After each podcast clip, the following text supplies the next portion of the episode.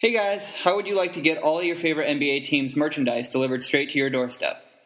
Check out fanessentials.net. All you do is pick your favorite sports team, and every month you get your team's gear shipped right to your door. They find the sports gear so you don't have to. Each fan box comes packed full with some amazing gear. It makes a great gift idea for any sports fan. Prices start at just $34.99, so visit fanessentials.net and use promo code NYLON at checkout for 30% off your first month. Visit fanessentials.net to get all the essentials you need. Also, if you leave us a review on iTunes, you'll be entered into a weekly giveaway to receive a free month from fanessentials.net. Please note that winners outside the US must pay their own shipping. Thanks, and now on to the show.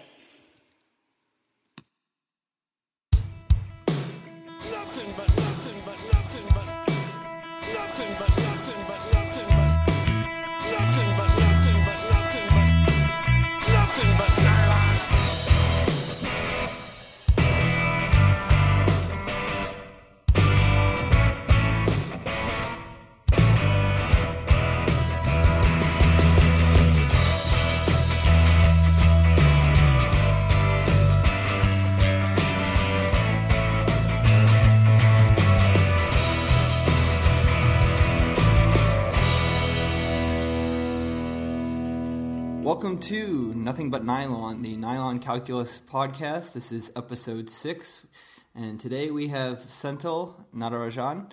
Senthil was our guest a couple episodes ago, and he's back to uh, talk about his experience at the NBA Hackathon uh, and a few other things. But uh, pr- primarily, uh, we, we mentioned it towards the end of the podcast last time that he was going to be doing that, and Team Nylon took second place. Uh, so, so we got plenty to talk about uh, with with Senthil and and his experience with the, the hackathon, along with uh, Chris uh, Pickard. Uh, actually, Senthil, is it? Do you know if his if it's pronounced Pickard or Picard? Uh, you know what? That's a great. That's a great uh, question. I know that the nickname is Captain Kirk, like Kirk Picard. So I'm gonna I'm gonna go with Picard. Uh, okay, cool. Yeah. Yeah, I, So, I, I was Captain Chris. I was unsure of that, but uh, we, we both put our best guesses forward. So, it, one way or another, we pronounced it right while also pronouncing it wrong. So, Yeah. so that's uh, that's good. For the, the audience that maybe doesn't know what a hackathon is, could you just give people sort of the high level uh, overview of what that means? Yeah, absolutely. So what happened here was the NBA decided, look, you know what? Analytics is great and basketball analytics is awesome. We have a load of data. And so what we're going to do is we're going to throw out this application, invite people over, and then what they did is essentially in the course of a day, as a, what the hackathon entailed is over the course of a day, you're given several challenge prompts at the beginning, and you have to develop some sort of solution or uh, assessment analysis using that using the available data to answer essentially one of those challenge prompts. And that's the high level version of a hackathon. That's how any software hackathon works too. Is like so you sort of go in, you're you may or may not be given a prompt at the beginning, but through the course of the hackathon, whether it's a day or two, you develop this solution, you develop this uh, cool new piece of software, this new cool this new set of analysis analysis analyses that has some sort of practical impact or application to the field that you're working in. And that's the that was the goal for the NBA here was to you know see what sort of cool things people can come up with when given access to a trove of their data. Yeah, it's um, it, it's definitely a, a cool idea for the for the NBA, and I'm sure it was it was good for the the front offices that were in attendance. Uh, I know uh, Chris ended up getting scooped up. He, he's uh, interning now uh, with a team. I don't I don't know if we're allowed to say which one, so I, I will not. But uh, but yeah, it's definitely it was a good place for people to get recruited and uh, to Yeah. to do some networking. It sounds like.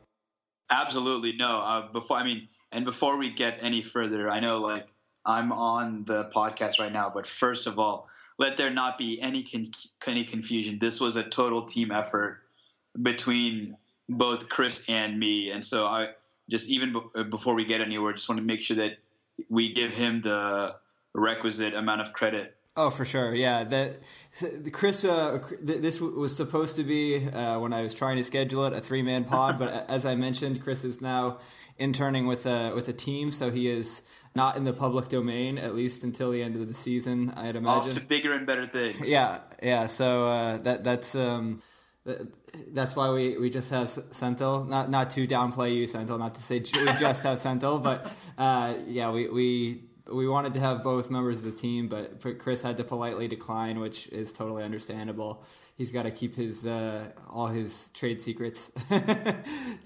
Well, hey, Chris, Chris got it out of the hackathon exactly what he was supposed to get out of the hackathon. So that sounds that sounds like a success Yes, to me. Great success uh, for for Chris, and uh, I know in your sort of wrap up that you and he wrote together, uh, you, you kind of uh, teased him a little bit about about being an expert uh, networker. So so he definitely uh, succeeded in his uh, his efforts.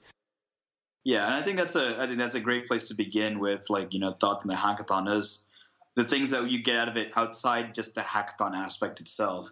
It's such a great environment, like you know, filled with all these executives and staff from NBA front offices that it's a shame if you don't take advantage of the networking opportunity. And I think that's what Chris and I reflect on in one of the uh, reflection pieces that we did was, you know, the fact that we were we would go around talk to all these front office people, but at the same time, we were surprised that more students there weren't taking advantage of that opportunity. I mean, even if you don't want a position in the front office or aren't necessarily gunning for that kind of thing, I think it's still just a really cool topic, you know, to be able to go talk to people like Zach Lowe who are making themselves available. Go talk to people like Mike Zarren. Like that's one of the greatest selling points for this hackathon that the NBA can offer is, you know, the people that it can put out in front of you. And so that's uh, it's just something that's like they're dying for you to take advantage of. Yeah, absolutely. I mean, the I was just gonna say that it reminds me a little bit of the uh, the Sloan conference in the sense that you get out of it what you attempt to get out of it. So last year I went to Boston for the conference. I didn't actually go to the conference, but I went there knowing that everybody was going to be there, and I was like, I'm going to go. I'm going to try to try to meet up with some people and see who, who see who else I meet um, in the process. And I ended up getting to. You mentioned Zach Lowe. Zach is a great guy, and I got to meet him uh, when I was in Boston for Sloan, and I, I got to talk to a bunch of different um, front office people from different teams, and they're all very they're all very approachable. Um, it, it is really intimidating if you're you know um, just kind of getting started, or um, even if you've been you know I've been writing about stuff off and on for a while, but um, you know I'm kind kind of still not not very well known or anything, but.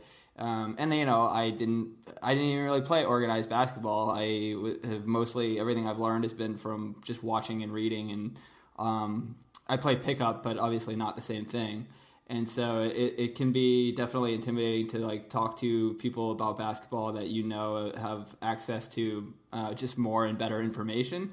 But you know, they're everybody's willing to talk, um, and you know, the, the conversations that you have are um, you know that people are coming from a place of more information, but I don't. I never felt like anybody was, um, uh, you know, sort of look, look down their nose at you uh, when you when Oh, you talk for sure. things. So it definitely f- trying to uh, eliminate those feelings of uh, nervousness or overwhelm uh, when it comes to talking to people. I think is important because you know if you're shy, especially like I tend to be kind of shy.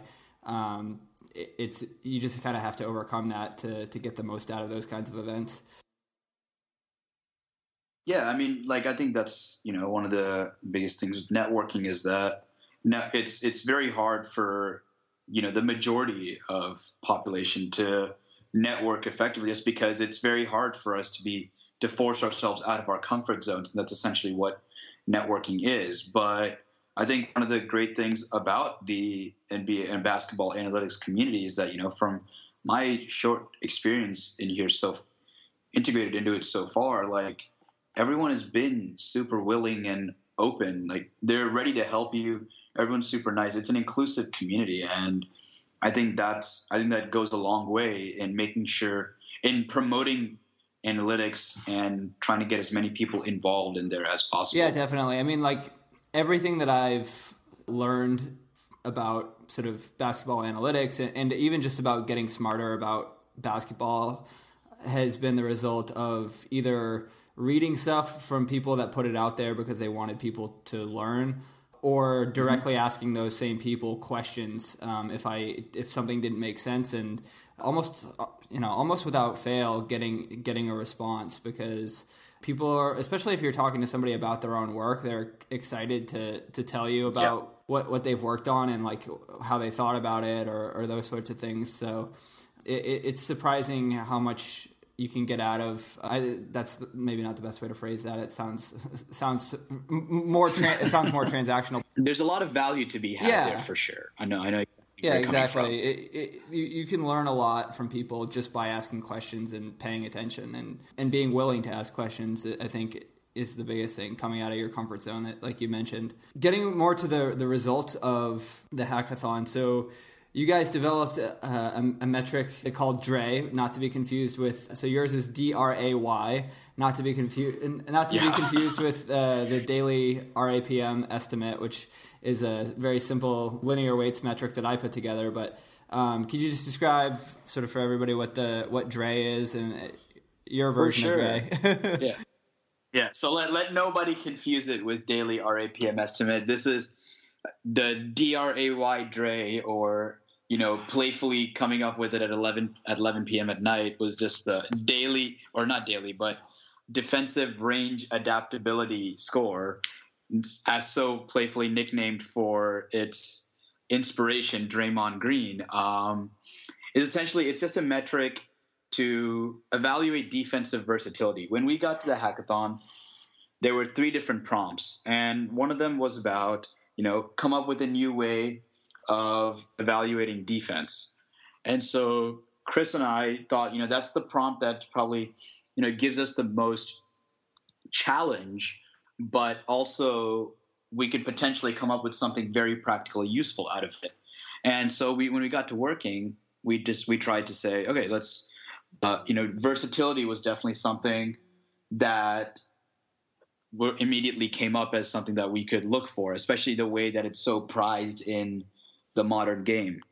And so Dre essentially comes down to two things, and it's a measure of how well a player defends against a variety of scoring styles. And now I say scoring styles pretty deliberately. We didn't decide, we didn't go with the traditional five positions on a basketball court. Instead, we used a clustering algorithm to come out with five true offensive positions. And that was that was among like the you know the creative things that we did. So the true offensive scoring positions we found, um, just so going with the story of Dre, is you know there's low usage perimeter players like Pablo Prigioni or Mike Dunleavy. There's versatile wings like LeBron James or Gordon Hayward. There's perimeter specialists like Kyle Korver or Channing Frye. Close to the basket players like a DeAndre Jordan, a Bismack Biyombo, or skilled offensive bigs like an Anthony Davis or a Nikola Vucevic. And we did this because it's more it's more reflective of a player's impact on the game than just the five basic positions. And you can see that just by the fact that the perimeter specialists range from Kyle Korver, who's a wing, to Channing Frye, who's a center, right? Because defending Tyson Chandler and defending Channing Frye are two different tasks entirely, even though they're both listed at center. Yeah, exactly. That that makes total sense. The I think that that's a really the fact that it's five two, like the positions, but uh, like the number of players on the floor is really interesting. And I, I think that that sort of that framework, the offensive side of the ball, the framework that you used, is pro- would probably be interesting for other sorts of things like lineup analysis and things like that. So that that's an interesting innovation that you you may be able to apply in, in different contexts. But so so you had basically you had developed a, a, a measure of the offensive players' play Yeah. style on offense, and then so then how did that fit into measuring defensive versatility? Yeah, and so we measured the we found first all the offensive players uh, or all players' true offensive scoring styles, and then to assess defensive versatility. So you know, one of the things about a hackathon is that it's a it, we had what uh, maybe an eight hour window, including lunch, and so in order to be as concise but still as effective as possible, we decided to evaluate defense, quote unquote, by using uh, success on scoring plays. And so, in order to do that, we found, uh, you know, what a defender, what an expected point value would be against each playing style, uh, stratified by shooting distance, and then basically compared that to how many points the player did give up respective to their expected point value, and then using that, the we basically compiled how they played against uh, for all players, and then said that the total versatility was going to be uh, the total versatility was essentially going to be a measure of how not just how effective they were at defending each of the scoring styles, but also the volume of how many times they faced a scoring style. So, you know, just because someone was really effective against a versatile big, we wouldn't want to conflate that with defensive versatility. They may now, of course, they're a really good defender. They could be an excellent defender in their role, but to be a versatile defender, you have to be able to defend against a lot of positions, prove that you can do it often and effectively. And so, you know, that's one of the key things that I'd, that I would emphasize is that, you know, people like a Chris Paul or an Avery Bradley, while being really good defenders, may not show up high on a defensive versatility list because they don't they don't impact a game across all five positions on defense the same way that a LeBron or a Draymond Green might. Right, and it seemed like you found that the guys in the that sort of three four range seem seem to be more your top guys for this, right? Like power forwards mm-hmm. or sm- small forwards that could swing up to power forward. That that seemed to be the just from what I remember of reading the, the article.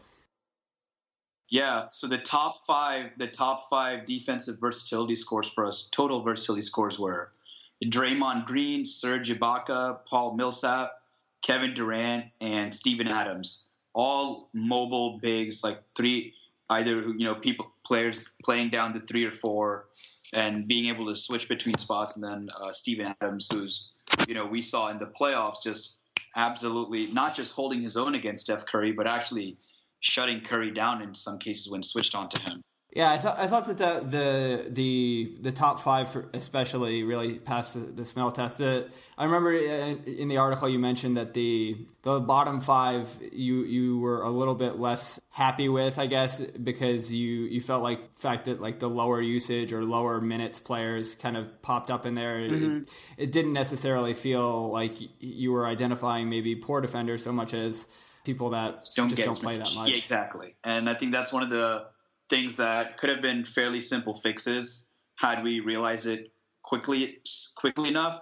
But you know, it's the because of the way that we were um, saying that the volume of possessions that you play counts, then people who just don't play a lot of uh, or very low usage players are going to get kind of sh- sort of shafted by that approach, which is fairly simply fixed by putting a minimum possessions requirement. But yeah. Um, yeah. Given that, you know, we submitted, I think, our PowerPoint, our paper to the judges about exactly 30 seconds before the timeline, before the time expired. So I, you know, one of, definitely I know that there's a lot of limitations and work to be done, but I think what I think this was still a from all the feedback we got a pretty good, a really cool start as a foundation for building something on, assessing what's become a very important aspect of defense in today's game. Yeah, for sure. I, I think you know I mentioned that the, that top five really passed passed the smell test. I, I think if you look at the guys that you had in the top five, they all rate out pretty highly by defensive real plus minus and any sort of uh, regularized adjusted plus minus model or even like your defensive box plus minus. Those guys right. all grade out pretty well. Um, you know, Draymond being, pro- I think he was the highest rated player. Maybe Kawhi was higher. I'm, I'm not sure last year on the defensive real plus minus, but I, all those guys are up there, and so Oh, that sure. definitely and, and just by going by reputation, those guys are all up there too. Um, and I think most of them are somewhere on all defensive teams at, at one point or another.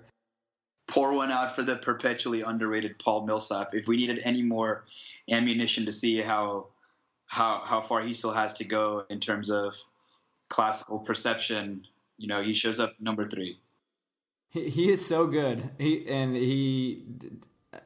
I, I just everybody I, I guess is, he's going to end up being like Andre Kirilenko. He's going to be one of those guys that Oh, like stats that stats nerds like are like this this guy was so great and nobody ever appreciated him. Kir- I if I like- remember correctly, Kirilenko put up a five by five line at one point in his career, didn't he?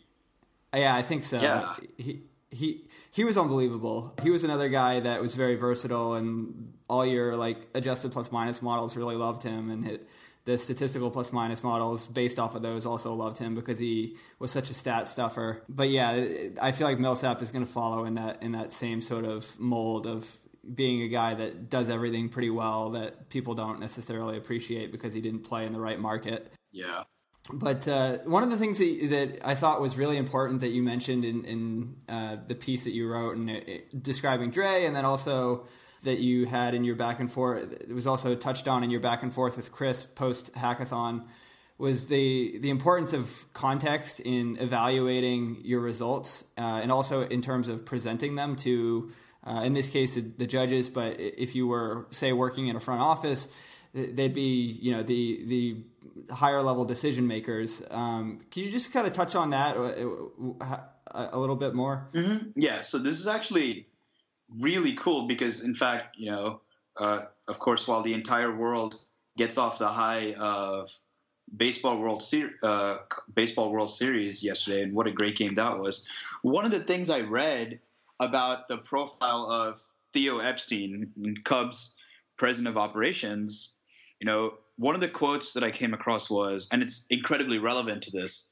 Uh, if I can pull this up, almost everybody in baseball likes Epstein and his disarming sense of humor, his eternal pragmatism, and his appeal to both the intuitive and analytical sides of the game. He's the guy who could sit at lunch one day with the jocks, the next day with the nerds, and not only look comfortable in both places, but own the table. And that was from Jeff Passan in writing The Arm.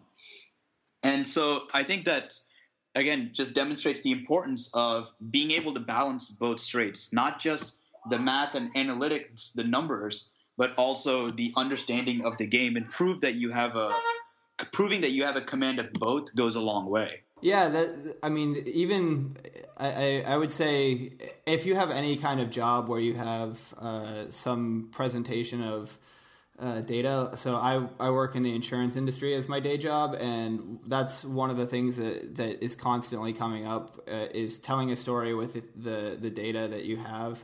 Um, and having it be a story that makes sense based on what we, we know about certain things.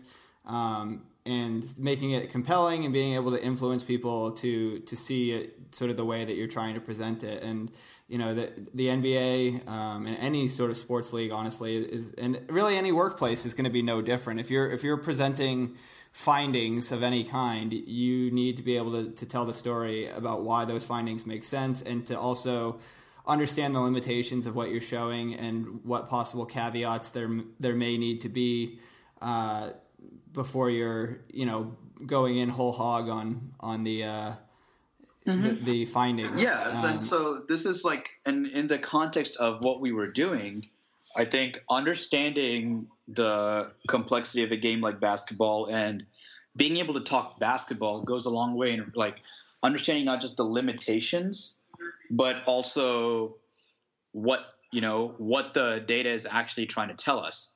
And for example, when we see numbers for a certain defensive versatility scores that may or may not make sense, going back and realizing, you know, there's various team like defensive schemes, surrounding players, et cetera, that could impact that, you realize, you know, the data is actually telling you a really important story that you may not be able to pick up on if you're just looking at churning out numbers as opposed to understanding the context behind those numbers as well. Yeah, I think the the example you used in, in your piece about your this sort of met the defensive versatility metric you came up with. It was uh, James Harden graded out really high on it, Mm-hmm. and, and uh, initially that's like you you know we talked earlier about the smell test. And obviously, most people have a, a pretty negative view of, of James Harden's defense. He is the Vine all star of, of bad rotations or, or non rotations. Pour one out for Vine as well. Yeah, I was just gonna. I was just gonna say. I, I thought of that after I said that. I was like, oh yeah, poor Vine. It, it's gonna. It's gonna go away. um, but yeah, so uh, you mentioned that as uh, you know, James Harden jumps out, but you were able to identify based on because you knew sort of the ins and outs of your methodology. You were able to point to the reason for why he would jump out as a uh, a good defender and why that might point to a, a, potential weakness in, in the setup of the model, right? Yeah, and so I mean, one of the things is that because we're only looking at scoring events, it may not, you know, take into place like the ability to force a turnover or force a man or like be able to go under a screen and force a man to switch off of you, pass the ball away, little like subtler aspects of defense like that.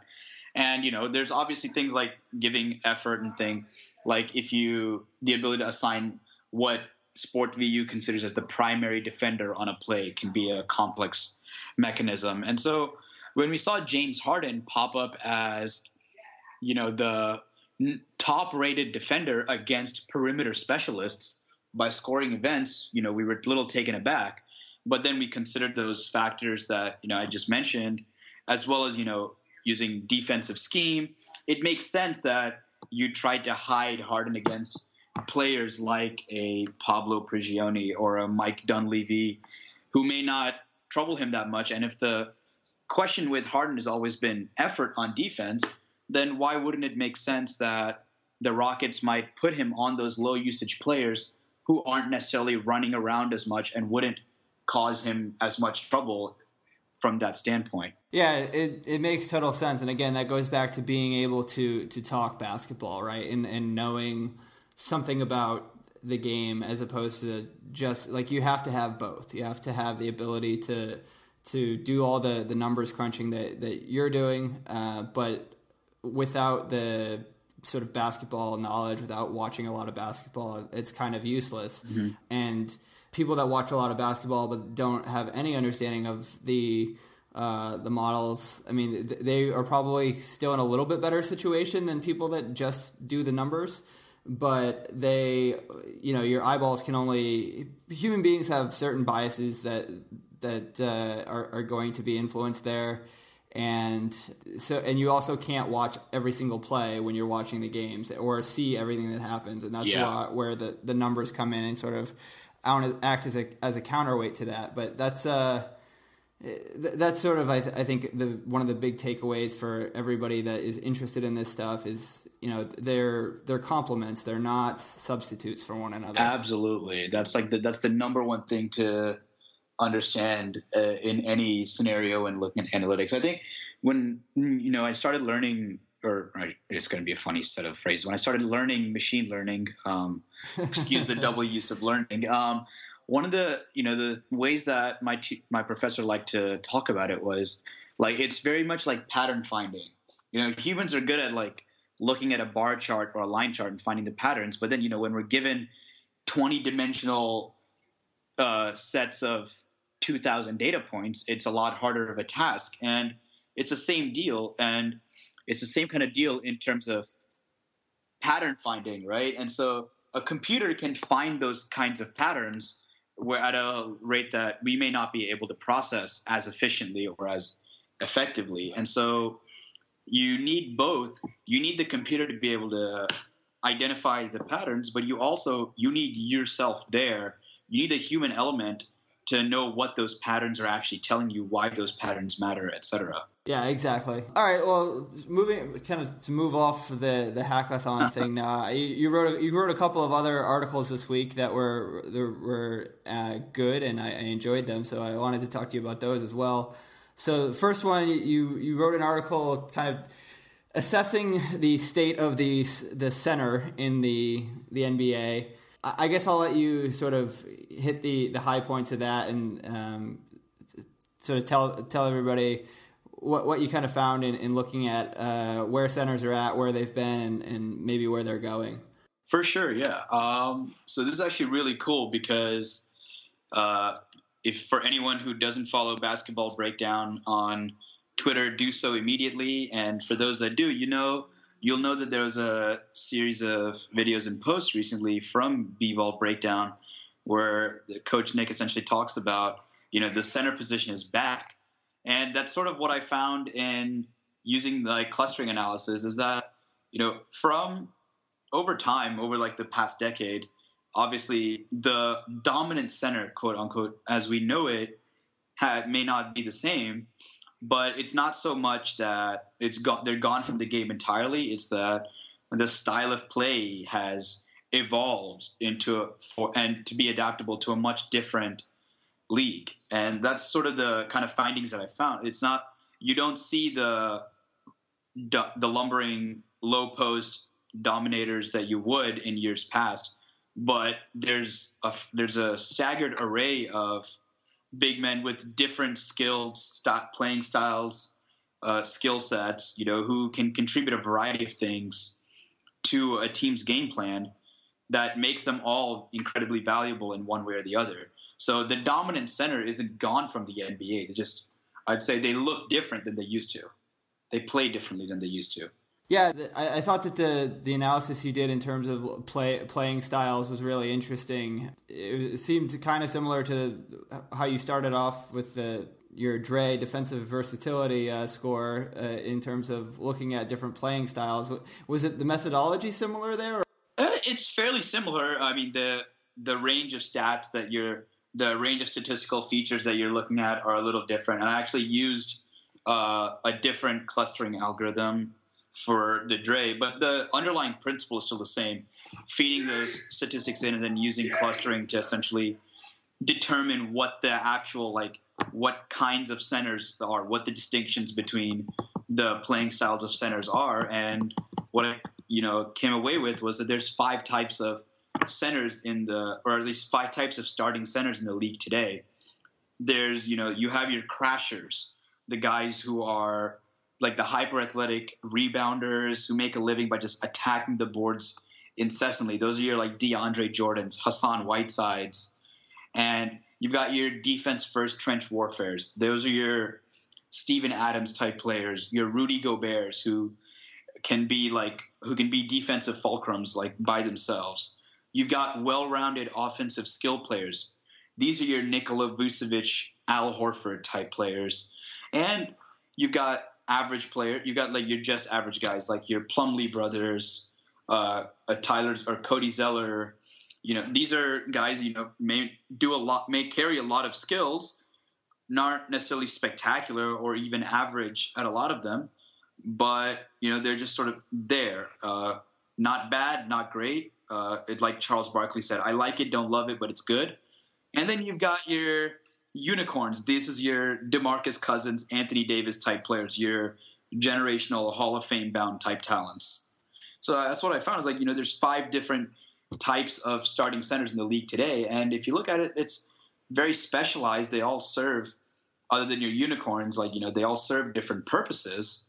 But it's still, I think, uh, and it's borne out by the statistics and by looking at the VORP of some of the by la- from last season for some of these young starting big men that we are, you know, it definitely in a resurgence for big men. Like this is going to be this season features definitely the best collection of top level center talent that we've had in the league for a while. Yeah, it's that was one of the the big things that I think I noticed last year uh, in terms of league wide trends was uh, you know you had everybody talked about Karl-Anthony Towns and Kristaps Porzingis, but you also had guys like uh, Nikola Jokic from the Nuggets who came onto the scene and was you know in fewer minutes everybody's as good as those guys. Obviously, you have to be able to do it on a, a, a, larger time scale and continue to prove it. But he's really good. And then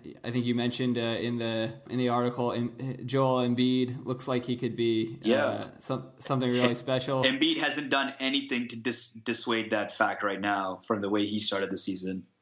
He is such a monster. He's so big, and he moves so well. Like I, I, I'm always scared watching him because I'm afraid he's going to break his foot again. but like, oh my god, that guy, he he's awesome.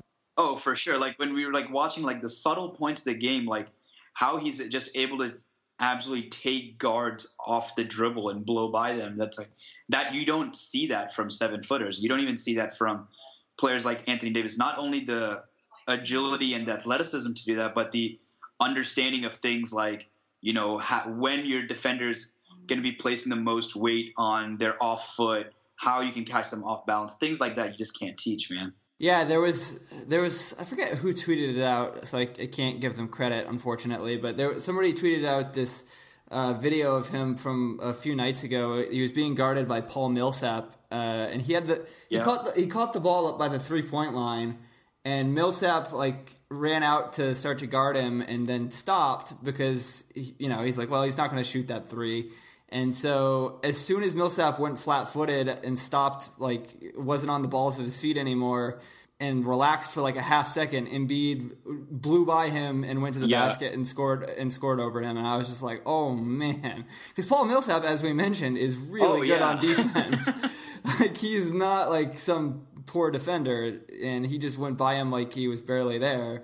Yeah, I think it was actually it was Sam Vecenie. Uh, hopefully, I'm pronouncing that correctly. You know, he's the one who had the tweet, and he goes, "This is against Paul Millsap, top ten defender in the NBA," and he timed the attack perfectly to when Millsap put his weight on his front foot and couldn't react as well. Yeah, that's that's right. It was Sam. So good on you for being able to remember and give him credit because I had forgotten who said it. But um, yeah, that that was that play was unbelievable. Uh, I just hope he can start to gradually raise his minutes. And uh, what the one thing for Embiid right now is that he's he's a little bit of a black hole. So hopefully he uh, he can improve the improve that aspect. But if he can do that, he's going to be uh, probably be another one of those unicorns. Oh yeah, I, I expect at least like three or four unicorns in the league in the next like couple years. Embiid Embiid is very likely going to get there if he stays on his current trajectory. Karl-Anthony Towns is always already close to getting to the unicorn level as is. So for sure, I think it's definitely it's a it's a good time for centers in the NBA again, even if they don't quite play like their predecessors used to. Yeah, as much as it bums Shaquille O'Neal out that there, people don't score in the post anymore, I, think it opens the game up, and it, it overall is the the style of play is pretty pretty fun. All right, so just uh, the last last sort of thing I wanted to talk to you about. You, you wrote an article about uh, Ray Allen, and uh, you know he retired officially retired. He hasn't played in quite a while. the I think I think they asked Rajon Rondo about about that, and he's like, "Oh, I thought he was retired a while ago." The biggest insult you could give someone, the feeling of irrelevance. Yeah, he was like, "Oh, he, he did. Oh, oh, I thought he was already retired." But uh, he, he announces his retirement officially, and that, that sort of prompted you. It seemed like to to write a piece, kind of appreciating uh, appreciating him for being more than just a shooter, which I, I think it was a, a needed thing because I think because he was such a great shooter, people, you know, it's easy to forget that. So.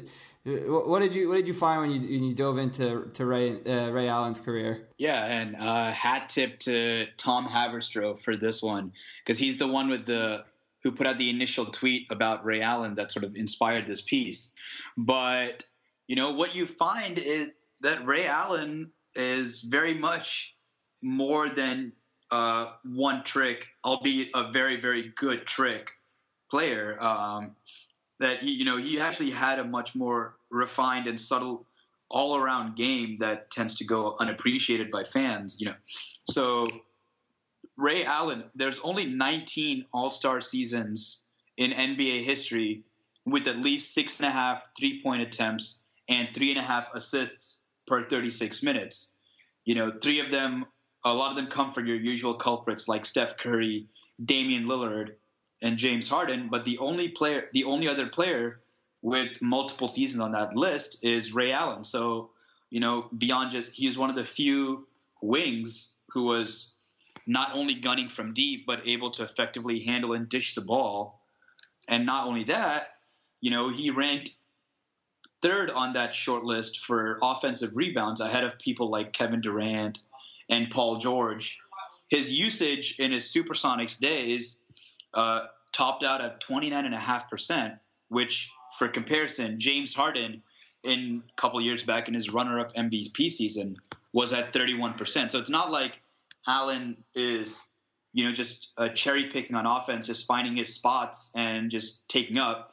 He's not. He's very much not a Kyle Korver, JJ Redick type player. You know, he's so much more than that. Like, in terms of just what he was able to do on the court, his skill set, how much he was the focal point of that offense in his Sonics Bucks days. Like even when you compare him to Reggie Miller, who's who you know usually grades out as uh, Allen's top competition slash point of comparison, he uh, comes out with a little bit more of an all around game. You know, topping Reggie in terms of rebounding, assists, steals. So it just lends a lot of credence to you know how much we how much our perception of Ray Allen is kind of distorted from his Celtics Heat days and not and needs to be you know focused more on the sort of template that he was able to lay out for today's wings you know from his Bucks and Supersonics days. Yeah, I mean the that twenty nine percent usage rate that one really jumped out at me because I I think you know I I knew that Ray Allen was a superstar back then, but I think one of the things that happens, and we mentioned it a little bit with Paul Millsap and Andre Kirilenko, but if you don't, it, you know, and this was that it was happening before the days of League Pass really being taking off. uh, so if these guys aren't on national TV all the time, and you're not seeing them all the time, it's really easy to not uh, appreciate how good some of these guys were. Uh, and that's again, you know, when we talk about the um, importance of data or, or in the importance of the numbers to kind of complement actually watching guys. If you don't even have the opportunity to watch guys but more than two or three times a year, that being able to see what they did over an 82 game season and look at those numbers is really uh, valuable. But tw- a 20 Oh, a 29% usage rate is, is so high, and I think you're uh, spot on that the his his Celtics years and his Heat years, those were the years when he was making deep playoff runs and when he was on teams that were really in the national spotlight.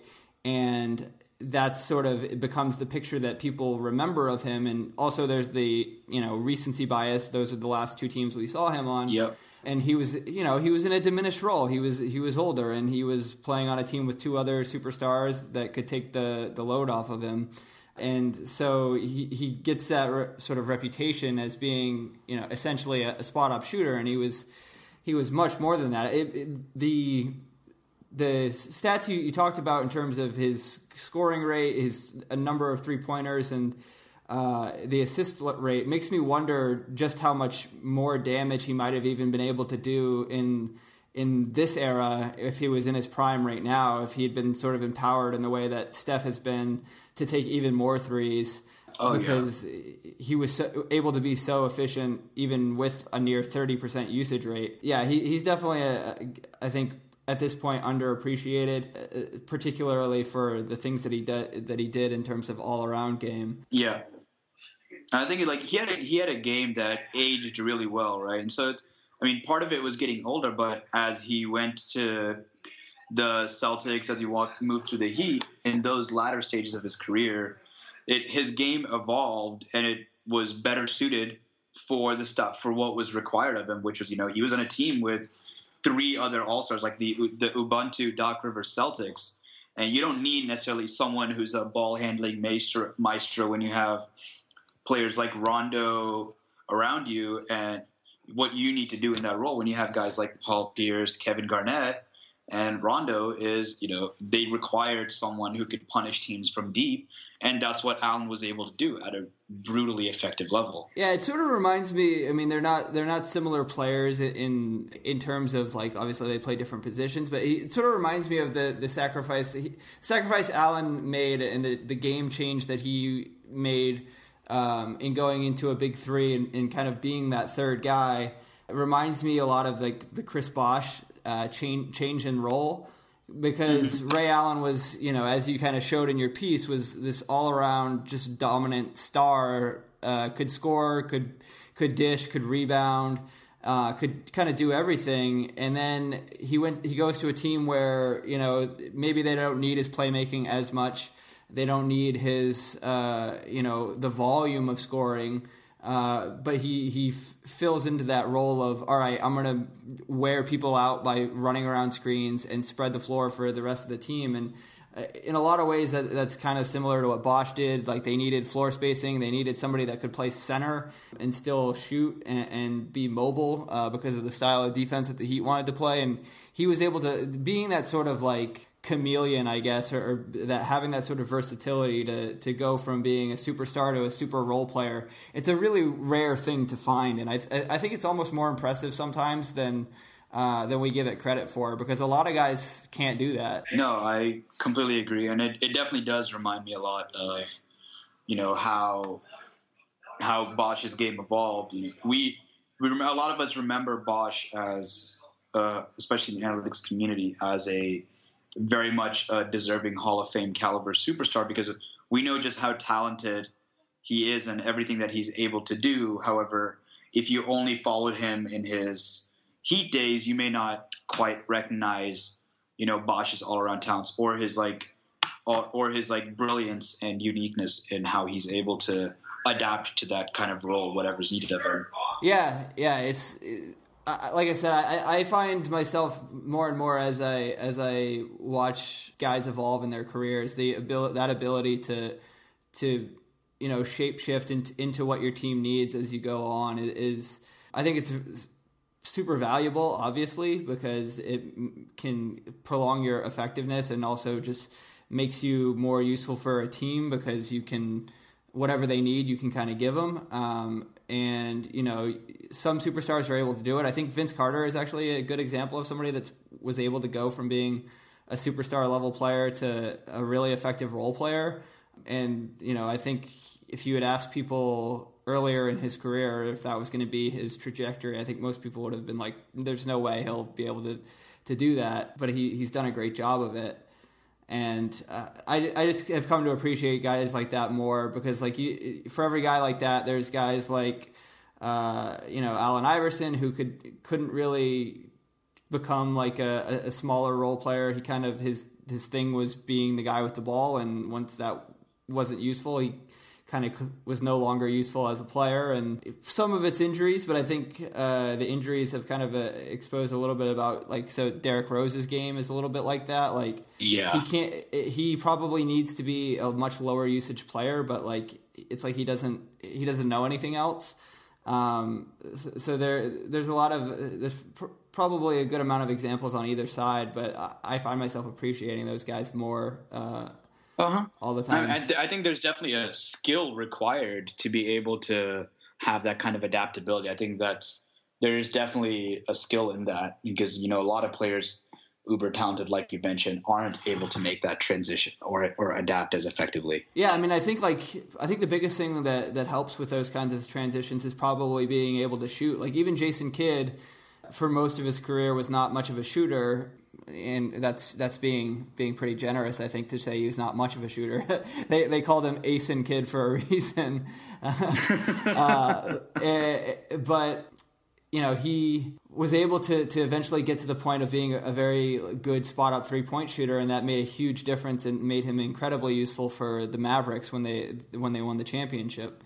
So I, you, it's not necessarily that the skills have to be there, but if you but you have to be able to develop them and, and accept accept the role too is the, the other big part of it. Mm-hmm. Yep.